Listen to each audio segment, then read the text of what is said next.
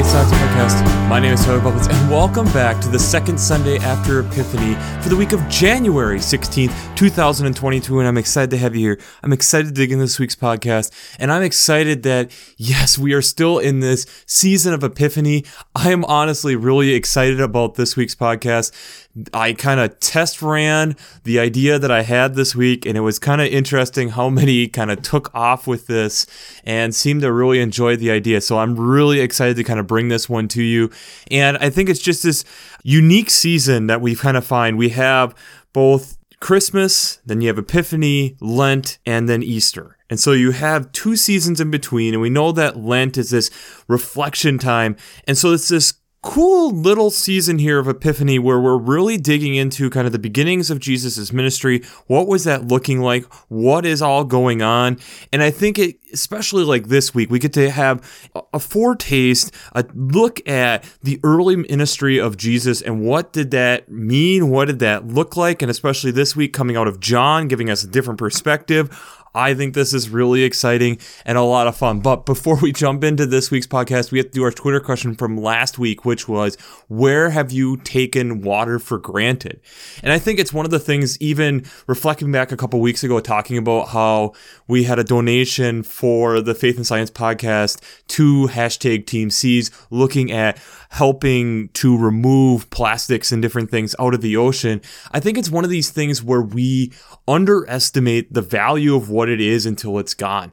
And especially being up in the upper northern part of the North America and hearing about how lakes are having more and more issues and looking at lake levels dropping year to year, it is something that needs to be considered. It is something that needs to be looked at. And I think it's some of our habits and things that we just take for granted being in the developed world, I think it's one of the things that we do need to consider. I think we possibly use a lot more water than we think about. I know for me, I boiled some water tonight, and what did I do? I dump it down the drain. Is there something that I could have potentially done with that water instead of pouring it down the drain?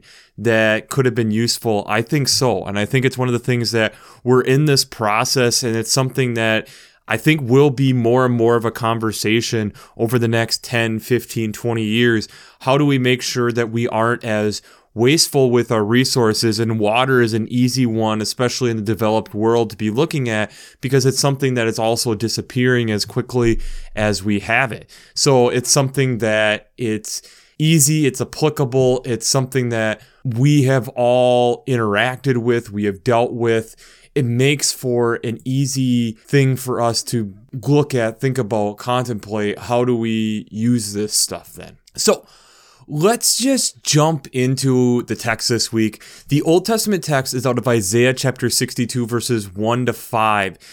This is an interesting text because there is a little bit of question on who is speaking here. Is it God speaking? Is it a prophet speaking? Who is talking here? But we have how for the sake of Zion and for the sake of Jerusalem, that the speaker will not stop, will not rest, will not be keep silent. That this is almost in a way, I heard it talked about today in a text study as a justice part of this text that this is something that I'm going to deliver these people. I'm going to help these people. And it's talked about in chapter 61 how the lands have just been going through this dust bowl and just really dry. So here is this promise of prosperity again within the chosen land for the chosen people that they will not be forsaken, that this is something that they're not being forgotten about, that this is something that that is going to be continue to be provided for them that this is something that God is still working on. This is something that God is still in. It's not that God has abandoned them and left them on the side. And so this text of God continuing to be there even in the moments when we're questioning is God there?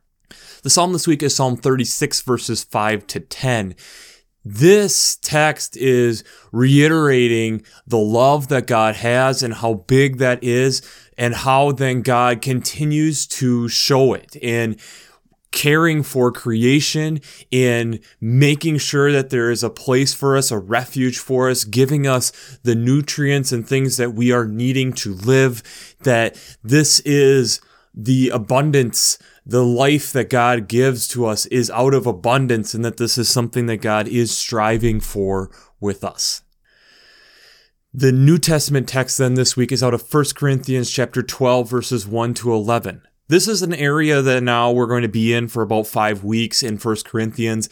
I really like chapter 12. I like where it goes to here in chapter 12, but this is kind of the introduction into that where Paul then is talking about how there has been some questions about specifically speaking in tongues and reiterating that in the spirit of God will speak through people and that's what gives us the strength to be able to say Jesus is Lord but that how that same spirit is not going to curse the name of God and that then realizing that when the spirit is within us that it is laying out a variety of gifts that each of us have that this is going to be gifting us in different ways. And it's going to continue that throughout this chapter. But it starts here in verse 12 on how the manifestation of for the common good is that there's going to be utterances of wisdom, utterances of knowledge from that same spirit, of faith, of healing, of miracles, of prophecy, of discernment, of various kinds of tongues, of interpretation, that all these are part of the same spirit. These gifts that God is giving us will be presented in different ways, but it's recognizing that it's the group, the collective group of the church that all of us together help bring out these gifts.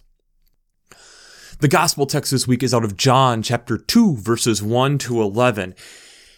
This is a fun text. I really think so because there's a lot of really fun things. And we're doing a quick drop in here into John's gospel and then we're out of it again. And this is the first sign that we get that some would say miracle, but we get specifically in verse 11 that this was his first sign. But we have the wedding in Cana. It's on the third day which is probably recognizing also that it was on the third day that Christ rose. So again, tying with the threes, but again, also within the culture, weddings were a multiple day process at this point. And again, in John's gospel, Mary is always referenced as the mother of Jesus. And so we get here in verse 1 immediately. We're having a wedding. It's on the third day. We're in Cana of Galilee. Jesus' mother is there. Jesus and his disciples have been invited to this wedding. They run out of wine. And Mary, or the mother of Jesus, comes up to Jesus and kind of states this. Jesus, I think, comes back with this great line here in verse 4 Woman, what concern is that to you and to me? My hour has not yet come which to me almost sounds a bit adolescent like, like an adolescent pushing back a little bit to a mother after asking they have no wine, kind of looking at them like, why don't you do something? And I enjoy how the mother of Jesus responds with talking to the servants and say, do whatever he tells you. Then Jesus then just issues, they have these six stone water jugs, which I've seen different at different museums and such how big those are. They're huge, holding about 20 to 30 gallons. He says, fill them with water. They fill them to the brim. They take the cup out of water, bring it to the chief steward. He samples the wine and calls over the bridegroom and is like, most people save the bad wine for the end, and you've saved the best for now. And then it ends here in verse 11, stating that this was the first sign to reveal his glory and his disciples believed in him. So that this is the beginning of Jesus' ministry. One of the things I also want to note before we jump into our shameless plugs is, and I'll attach some links down below. I did look into a little bit of how the winemaking process worked at this time, and specifically also looking back to the original text and how the wordage is explained that this good wine was like the quality of an aged wine, a wine at that point that had been aged at least probably about seven months.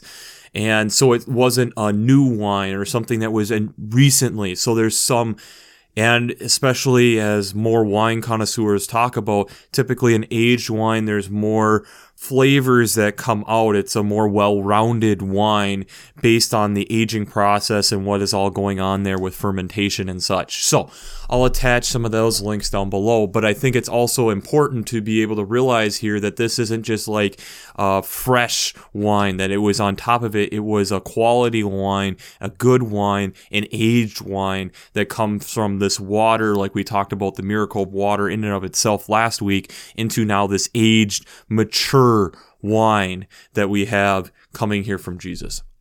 So, before we jump into how faith and science comes together this week, we have to do our shameless plug.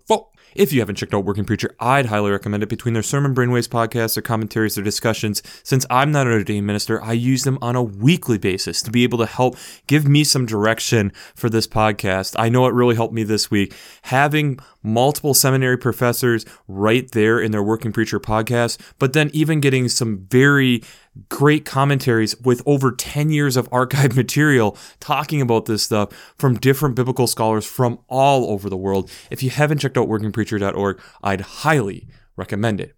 My second shameless plug is checking out the lectionary from the library at vanderbilt.edu. I really enjoy it for two simple reasons. One, I really like being able to how they lay out their text. I think it's really easy. It makes it really easy for me to be able to look at the text and bring them to you as I talk about them. But I also really enjoy having the art there. Why? I enjoy seeing other people's interpretations of how this stuff happened. And the beautiful thing is, it's not just necessarily European art or American art. This is worldwide art that's all over the world throughout time. So it gives you multiple different perspectives on a lot of these different texts, and I find that extremely helpful. My final shameless plug that I will say again is if you haven't checked out The Chosen, highly recommend checking out The Chosen. It's an ambitious project, but they've been doing it well, and it's been really fun to kind of see how how can we with how we understand movies and stuff, but able to take the story of Jesus and not make it into a two hour movie, but let's make it into a multiple season thing so we can dig into some of these different stories a little bit deeper and maybe provide some maybe background context that's possible that could have happened. So I really enjoy watching these and kind of digging in about that and thinking about it in a different way. It's fun to be able to see these texts come alive in a very different way. So if you haven't checked out The Chosen, I would highly recommend that. Before we jump into the science of where I'm going to go, I think we have to keep reiterating here verses 3 to 6 or 7. We're going 7 here in the gospel text. That they run out of wine. Jesus' mother comes to Jesus and states they have no wine. Jesus responds with, Woman, what concern is that to you and to me? And then states, My hour has not yet come. And I was in some different discussions today at a tech study talking about this. And again, especially giving that, it almost gives this indication of like, this is the beginning then of my time. If we do this, there's no turning back. This is something that will set things into motion and that the time will just keep getting shorter and shorter. But it also, to me, referencing back to a couple weeks ago, we talked about the lost years of sea turtles. And it's almost like let's assume Mary, the mother of Jesus, knows more than what even John writes, more than any of the texts respond, that she has seen things that we don't know. And it's like this push that, no, it's time. It's time for you to embrace this. It's time to embrace, like we've been talking about here in the First Corinthians text. I've seen these gifts. It's time to embrace these gifts and use these gifts. So the mother of Jesus, Mary, points to the servants and do whatever he says. Pushing Jesus, she walks, you know, you almost see it like a mic drop. She walks out of scene and Jesus stands there and it's like, okay, fill these up with water to the brim. And then he says, draw some out and take it to the chief steward.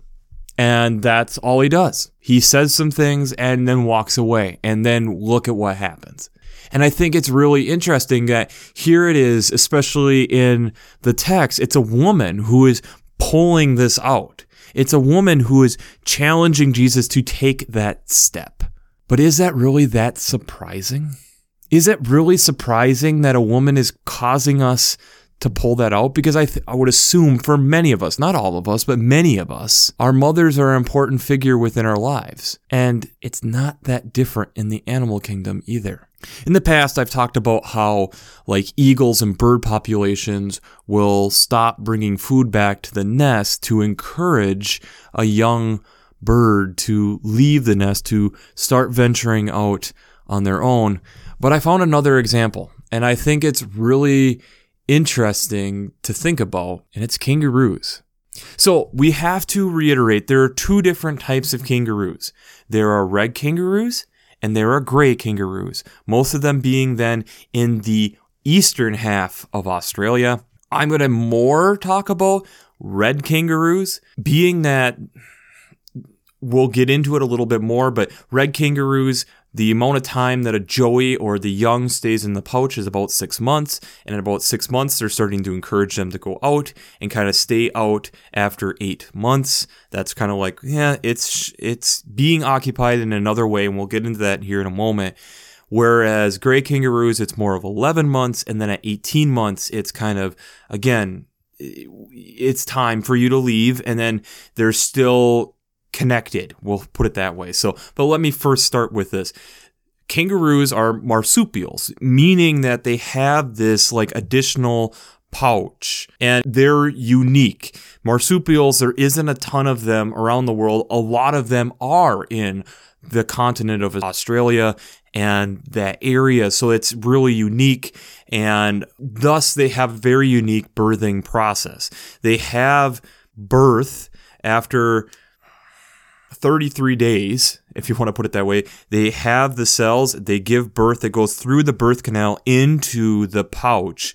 And the Joey at this point, they're young, is about the size of a jelly bean. And what happens? That jelly bean attaches to one of four nipples within the pouch.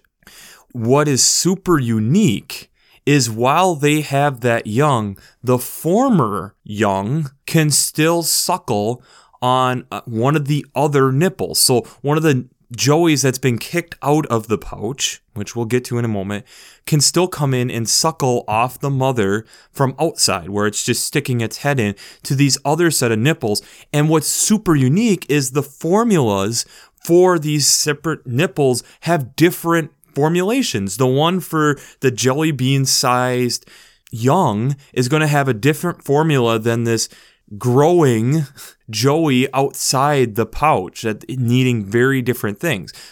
Hence, like sulfur content at about three months, two to three months, will be much higher for the younger one to help it develop fur as it grows. One of the things that is also extremely unique about the pouch of a kangaroo is that the sweat glands within it produce an antimicrobial substance to help make this a very safe protected environment. So not only is the milk that is helping this grow having tons of antimicrobial, antiviral properties within the milk, but then it's also having these sweat glands to help keep the place where this joey is safe. It's almost like it's a germaphobe out in the wild and it's doing its best to make this environment very, very safe for this young. And as it grows, then at about five months, it'll start sticking its head out and start investigating the world. Six months is kind of when they initially kind of get nudged out of the pouch and starts doing you know slowly longer and longer trips and exploring the world learning what it means to be an adult kangaroo and at about eight months, the mother is saying, No, that's enough. I'm not letting you back in here. Because remember, they have another one that is now going into that pouch to start on these uh, this other set of nipples, essentially. And that the ones that it's been working on, the two that it's been working on, are over here that it's okay, yes, I'm still here to provide for you, I'm still here to help you, but I'm encouraging you, I'm pushing you out into the world to go and begin to grow into that next phase of what it means to be a kangaroo. And like we talked about at the beginning, this process is just on a longer scale for gray kangaroos. And it's this super unique environmental thing that we have here that we essentially have the mother kicking the joey out to be able to become a kangaroo, to be able to become what it is born to do. Is this not familiar to what we see here in the gospel text? Mary or the mother of Jesus recognizing that there's abilities that Jesus has and that it's starting and you can almost see it as she stares and looks Jesus into the face after he responds with woman what concern is this to you and to me? My hour is not yet come. And that look of a mother being like oh really? And turning and saying to the servants do whatever he tells you. Like mother knows best on this one. Not father knows best. Mother knows best. It's time. It's time for you to get outside your comfort zone. Is this Jesus being an adolescent saying it back, like this adolescent like tone? Or is it that he is scared of what this means? We don't know. It's hard to read words on a page and be able to get the subtle context like that.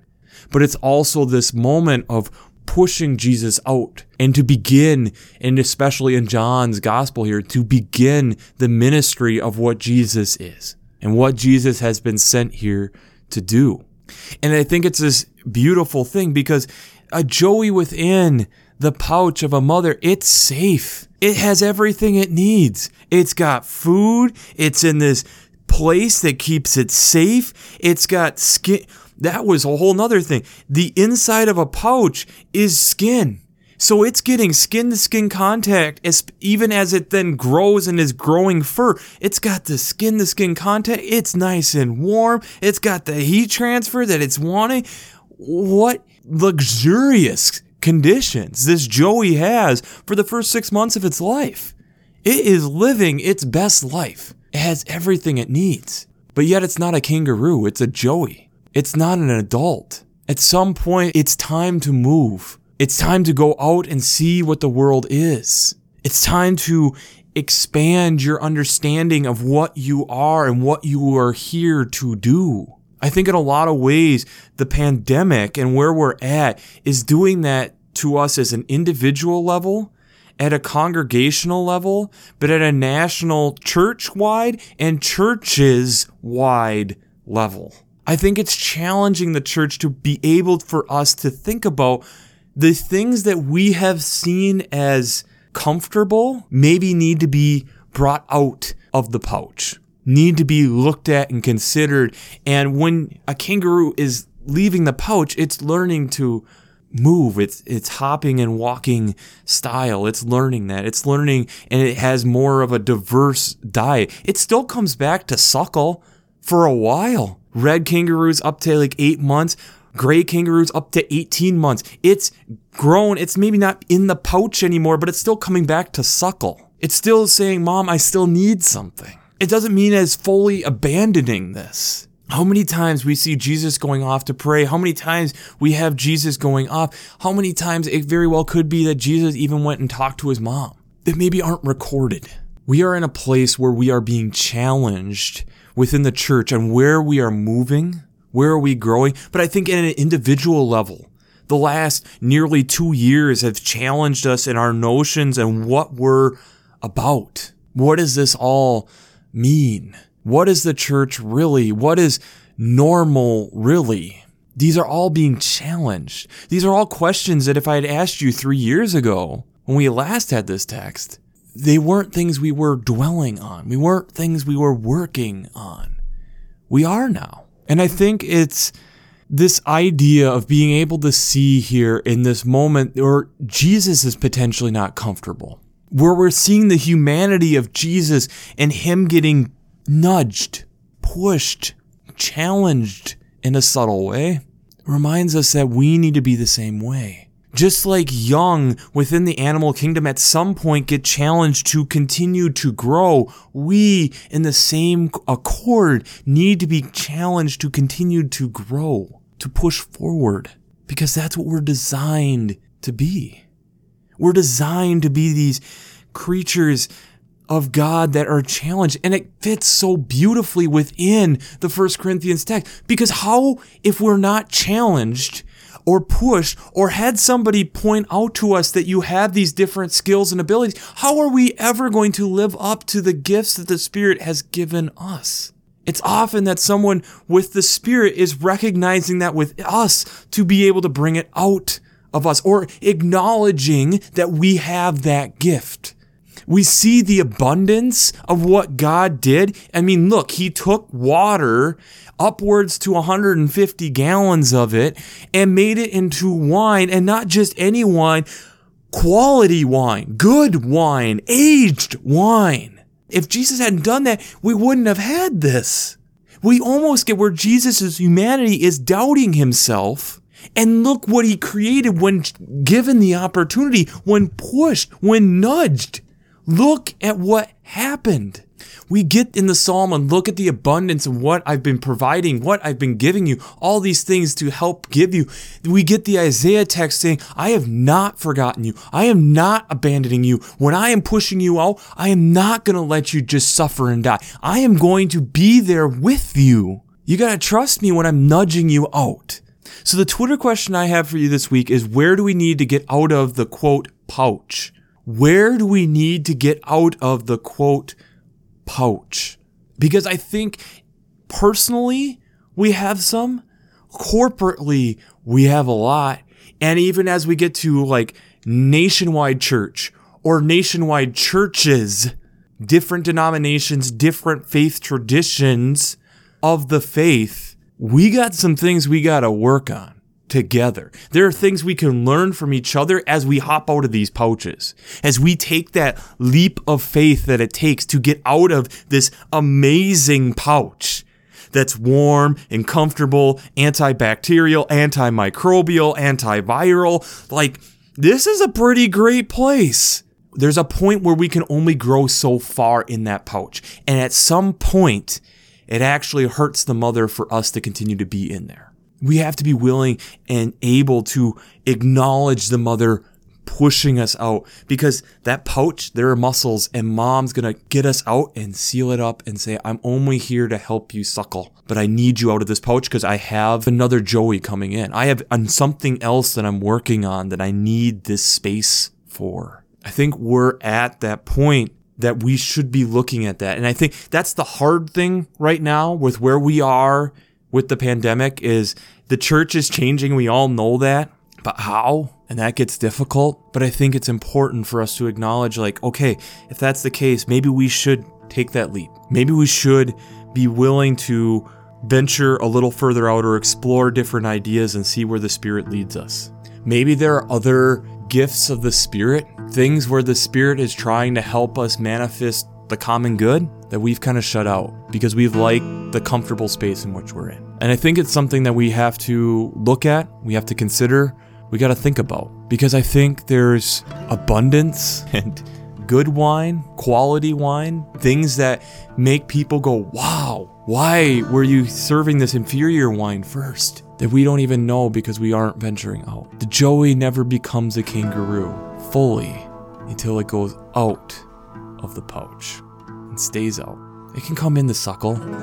It can come in to get warm and keep its head warm, to say hi to mom. But there's also a point where that kangaroo to grow into a real kangaroo, not just be a joey, it has to stay out of the pouch. So, we'll wrap this up as we always do. I pray God blesses you through your faith and amazes you through science.